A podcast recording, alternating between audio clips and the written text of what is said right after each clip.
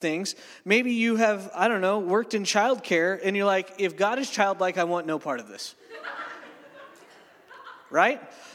So as a parent, I can say that kids are actually pretty awesome. I think they're one of the coolest things in the universe, right? So uh, my kids, like my boys especially, they have this fun game. If dad is like laying on his bed, right, that means it's straight up WrestleMania, right? I can count on a knee flying into my spinal cord at some point, and I, like I'm gonna be like disabled at some point because of my children. They'll, they'll just like mug me straight up, right? And I'll stand up, I'll pick them up, and I'll be like, I'll be like throwing them, scary throwing them across the room onto the bed, right? My wife is like, oh my gosh, oh my gosh, oh my gosh, and then she'll just leave, right? Because she can't see it. But I'm like tossing them, like, you know, like just.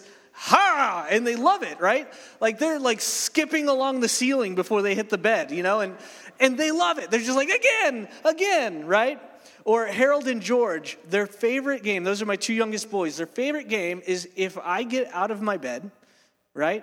If or or anytime they're in my room, they will jump into my bed and lay on my side and be like, I got daddy's spot. Or they'll, like, hide under the blankets. You can see this massive, like, child-shaped lump that's, like, fidgeting and giggling. Like, hee-hee-hee, hee-hee. My kid, if you were trying to be, like, a sniper or something, you would have been shot already.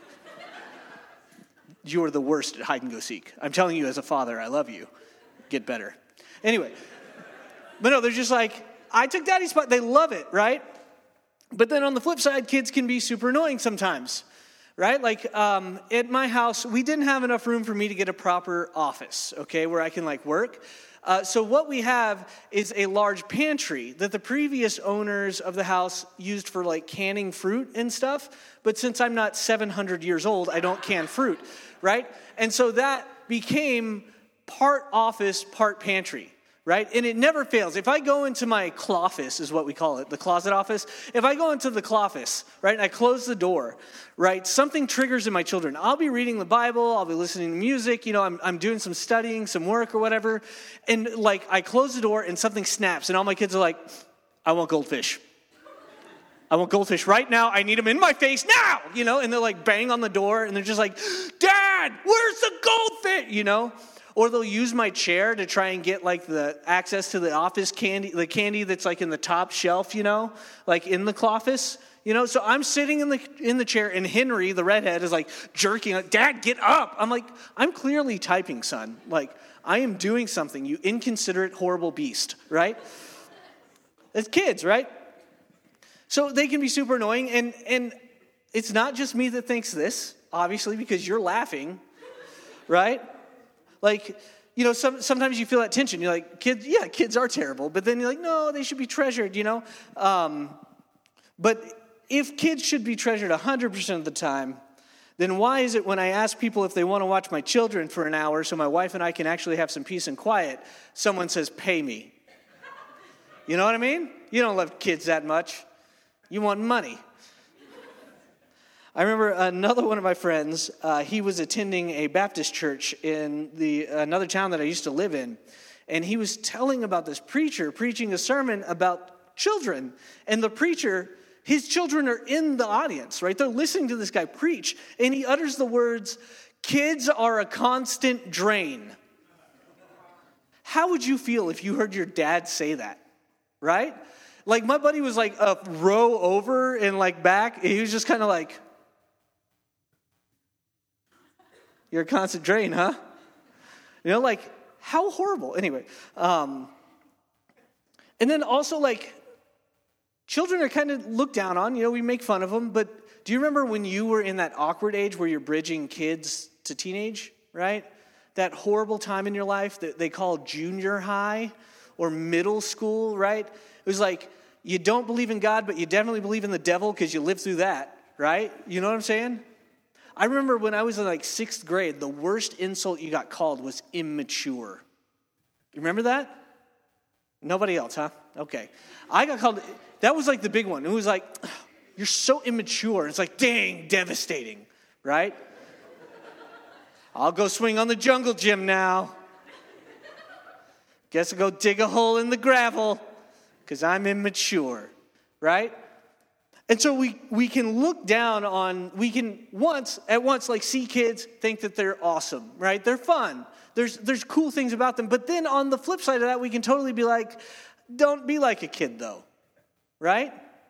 Calm down, you're acting like a child. Have you ever said that to one of your friends? Yeah. Right?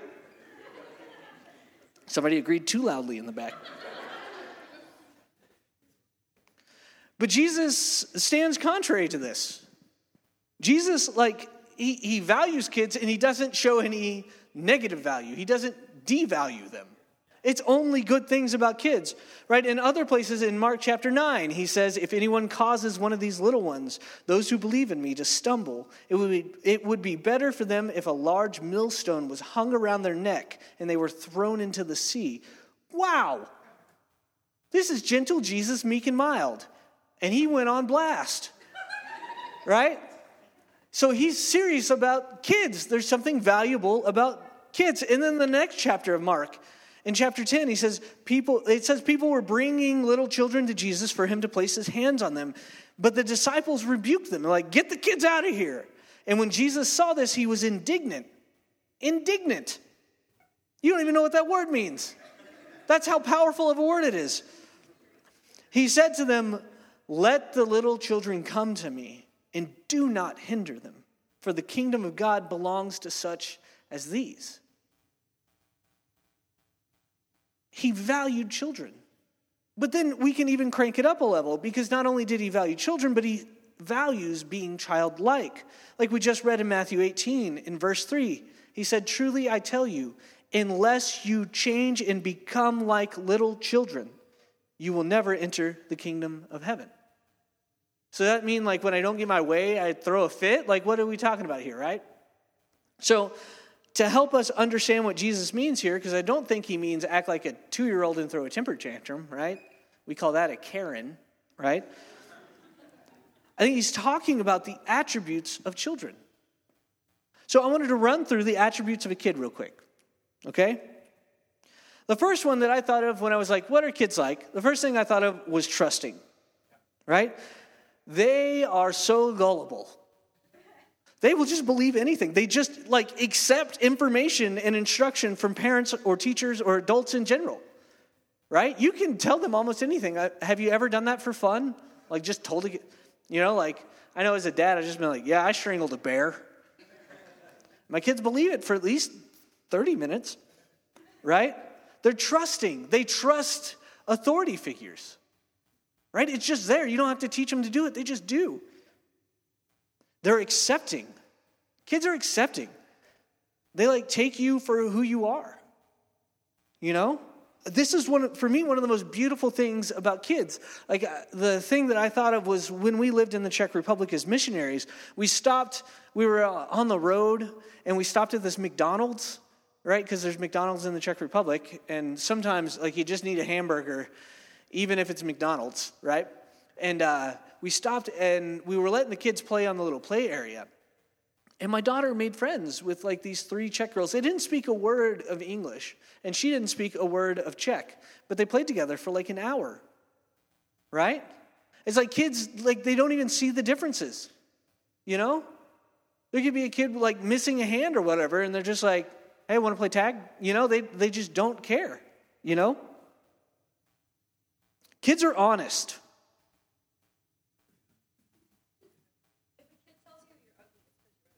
Amen. Yeah, that was actually the example I was going to go with.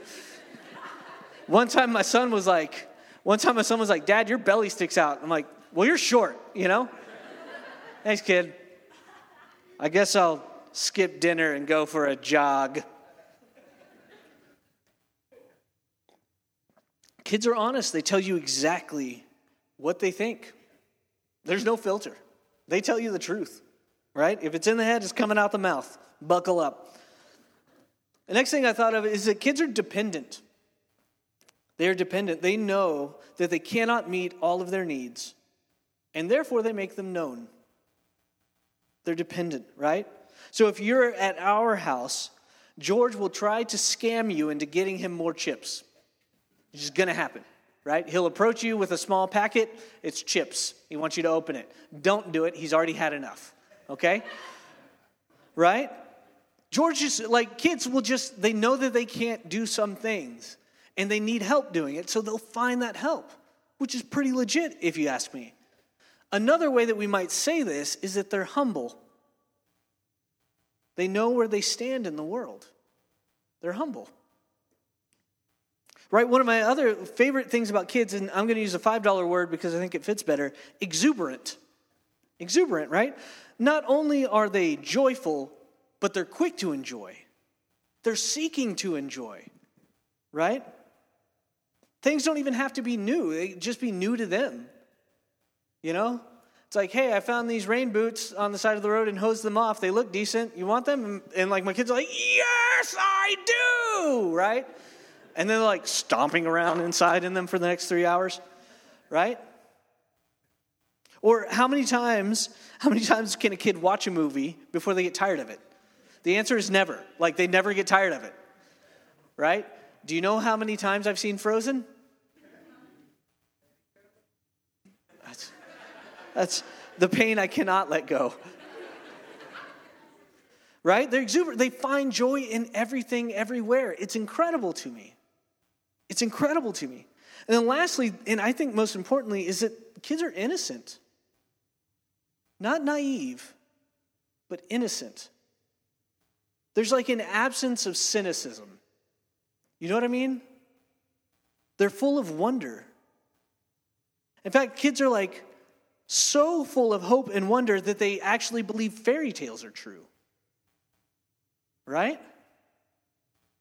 So like they, they watch things or read stories, or maybe parents read stories to them, and they believe like that beauty, a beautiful woman can somehow actually love a beast, right? They believe that a sleeping girl can be awakened to life by a prince and then carried off to a kingdom far, far away, right? They believe that like a humble, like stepdaughter servant girl can be like the belle of the ball and, and then have a happily ever, happily ever after. They believe this stuff is true. And, and they believe it because largely they have not been broken and beaten down by the world yet.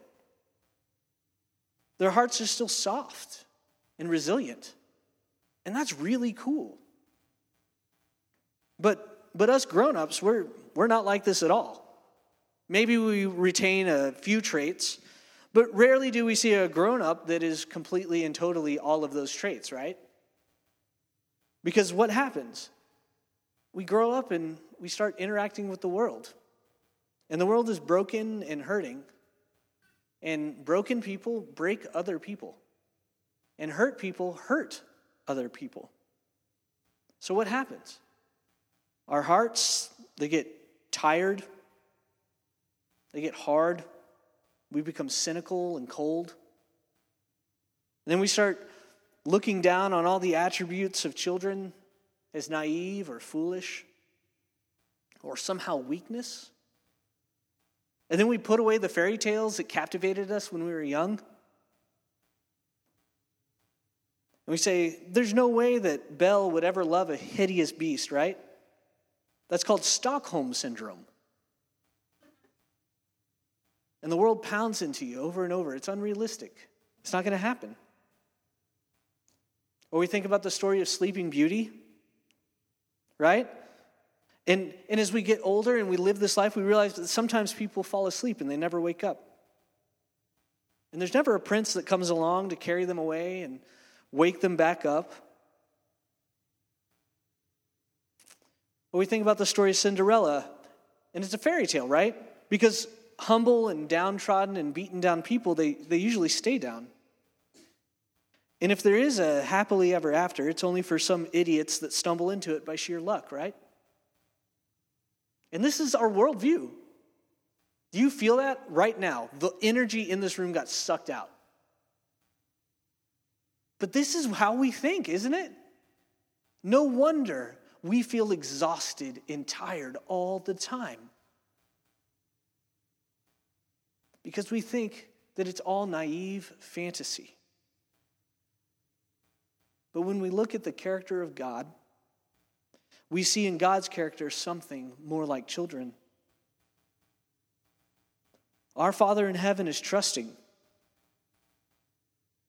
If you've been with us enough, you know that we believe he trusts us to reach his other children in this world. In fact, that's what next week's going to be all about. Our Father in heaven is accepting. He takes you exactly how you are. Exactly how you are. You don't have to change anything. You just come to him. He's honest. He'll accept you how you are, but he'll tell you what he thinks is wrong. And that's okay too. He's dependent. Did you know that? God is dependent. That may jostle some of your theologies, I'm sorry. But he chooses to make his work in the world dependent on your obedience. You ever think about that? Hurting people hurt people because God said forgive and they refused to forgive. So for his world to work, it's dependent on us. He depends on us to make the world work as it should. That's crazy to me. Some might say it's naive, like a child. Our Father in heaven is exuberant. He is quick to enjoy and celebrate every victory in your life for his kingdom, big or small. Isn't that cool? Every minor victory. He may be more happy with one of you that's struggling with anger and somehow re- restrains yourself from being angry than he is happy with someone that doesn't have a problem with anger. That time that person cut you off in traffic and you didn't flip him the bird, he's like, man, that was the best moment of my day. It's true. Nothing is mundane to him. Everything is full of beauty and wonder. God is innocent. He is absent of cynicism, and he's full of wonder and hope about you. About you. You're not even full of wonder and hope about yourself. He looks at you and he just freaks out. Whoa, you're amazing. And if you walk with me, you're going to be more amazing. And he can't wait to spend eternity with you. I barely want to spend eternity with me. I think um, one of our favorite authors around here, his name is G K Chesterton. I think he said it best. Y'all, this is a little bit lengthy of a quote. But it'll be up on the screen, and y'all, y'all stick with this. This is really beautiful. Because children have abounding vitality, because they are in spirit fierce and free, therefore they want things repeated and unchanged. They always say, do it again, and the grown-up person does it again until he is nearly dead.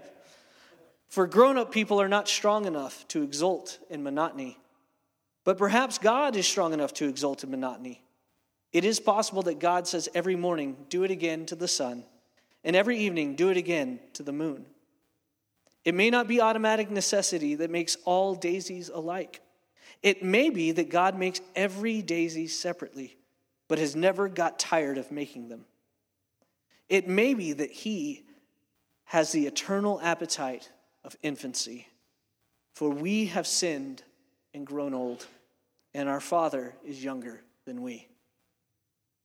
For we have sinned and grown old, and our Father is younger than we.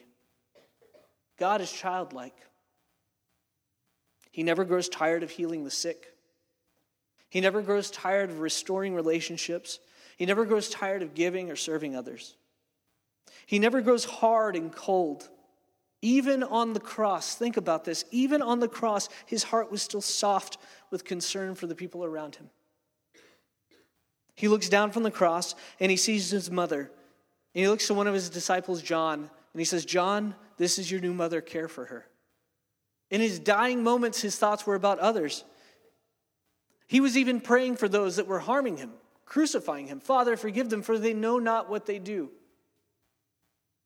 Our hearts are hard and cynical and cold, but even on the cross, his were not. Truly, I tell you, unless you change and become like little children, you will never enter the kingdom of heaven. You cannot be converted without reverting back to childhood. You cannot be truly converted without reverting to childlikeness. See, what happens is we surrender our lives to Jesus. His abounding vitality floods into our hearts, and like a child, we're a new life. That's why he says, be born again. What do you think follows birth? Childhood. See, the hard scales and all the calluses from the hurts fall away if we let them, and our hearts will become soft again. And then we can be like a child, and we can be trusting. We can trust our Father in heaven.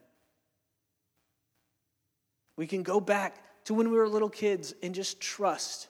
Do you remember how freeing that was? We can find the strength to be accepting.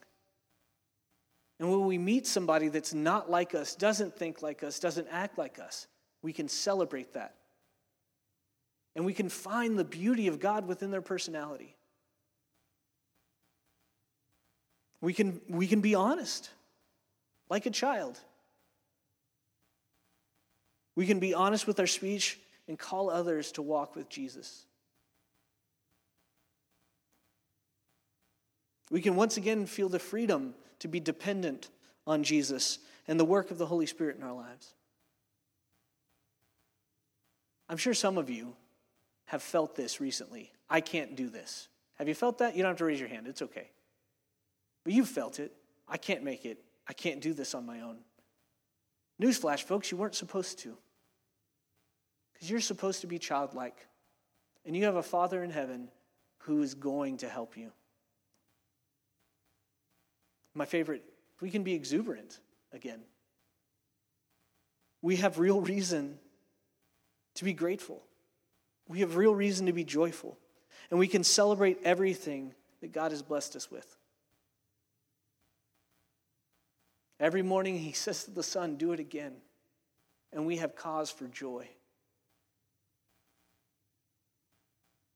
And then one of the greatest things is that Jesus makes us innocent again. And we can be full of wonder and hope for what Jesus can do in us, through us, and in our world. And you know, if you roll all of these together, all these attributes together, you know what you get? You get a person of faith. I didn't describe a child. I described a follower of Jesus. And that's what's amazing. It's that unless we revert to childhood, we are never truly converted. Because these are the attributes that we as Christians should be seeking. To be trusting, accepting, honest, dependent upon Jesus, quick to celebrate, and innocent. So let that cynicism die. And let hope and wonder flood into your heart one more time. Because when this happens, the light of Jesus will expose the lies that the world has taught you. Because here's the reality. Beauty did love the beast. Beauty really did love the beast, because Jesus loved you when you were unlovable, when your heart was beastly. The beautiful Savior loved that horrific beast that you were, and his love changed you into something beautiful, just like that fairy tale said it would. Sleeping Beauty was awakened by her Prince Charming. You were once dead and dying, and Jesus came, your Prince came, and brought you back to life. And his love softens what looks like death into just a sleep. And his touch awakens you into true and real life. And then he takes you off to his kingdom in a land far, far away, and you live happily ever after. It's real. Don't believe the world.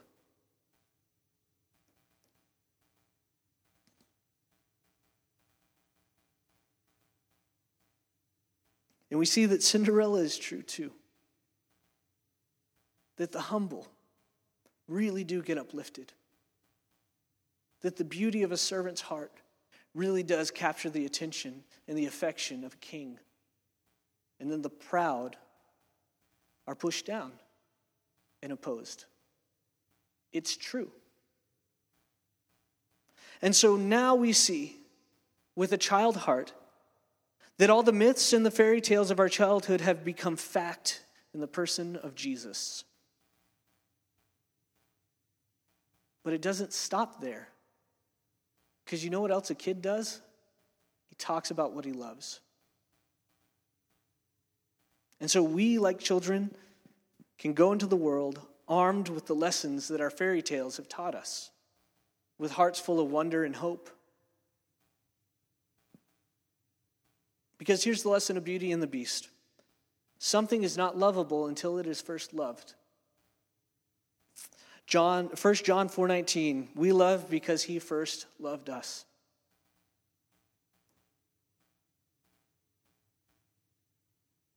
Sleeping Beauty says, the lesson there is no one is too far lost that love cannot bring them back. In Ephesians, Paul writes, as for you, you were dead in your transgressions and sins. But because of his great love for us, God, who is rich in mercy, made us alive with Christ even when we were dead in our transgressions. It is by grace you have been saved. Cinderella, humility in a servant's heart is what truly is beautiful. And Jesus said to his disciples, the greatest among you will be your servant. For those who exalt themselves will be humbled, and those who humble themselves will be exhausted, exalted. The band can come back up. This is the beauty of childlikeness. This is the amazing thing about the kingdom, is that you can once again become as strong as a child and exult in the monotony of a day. Your heart doesn't have to be hard and cold.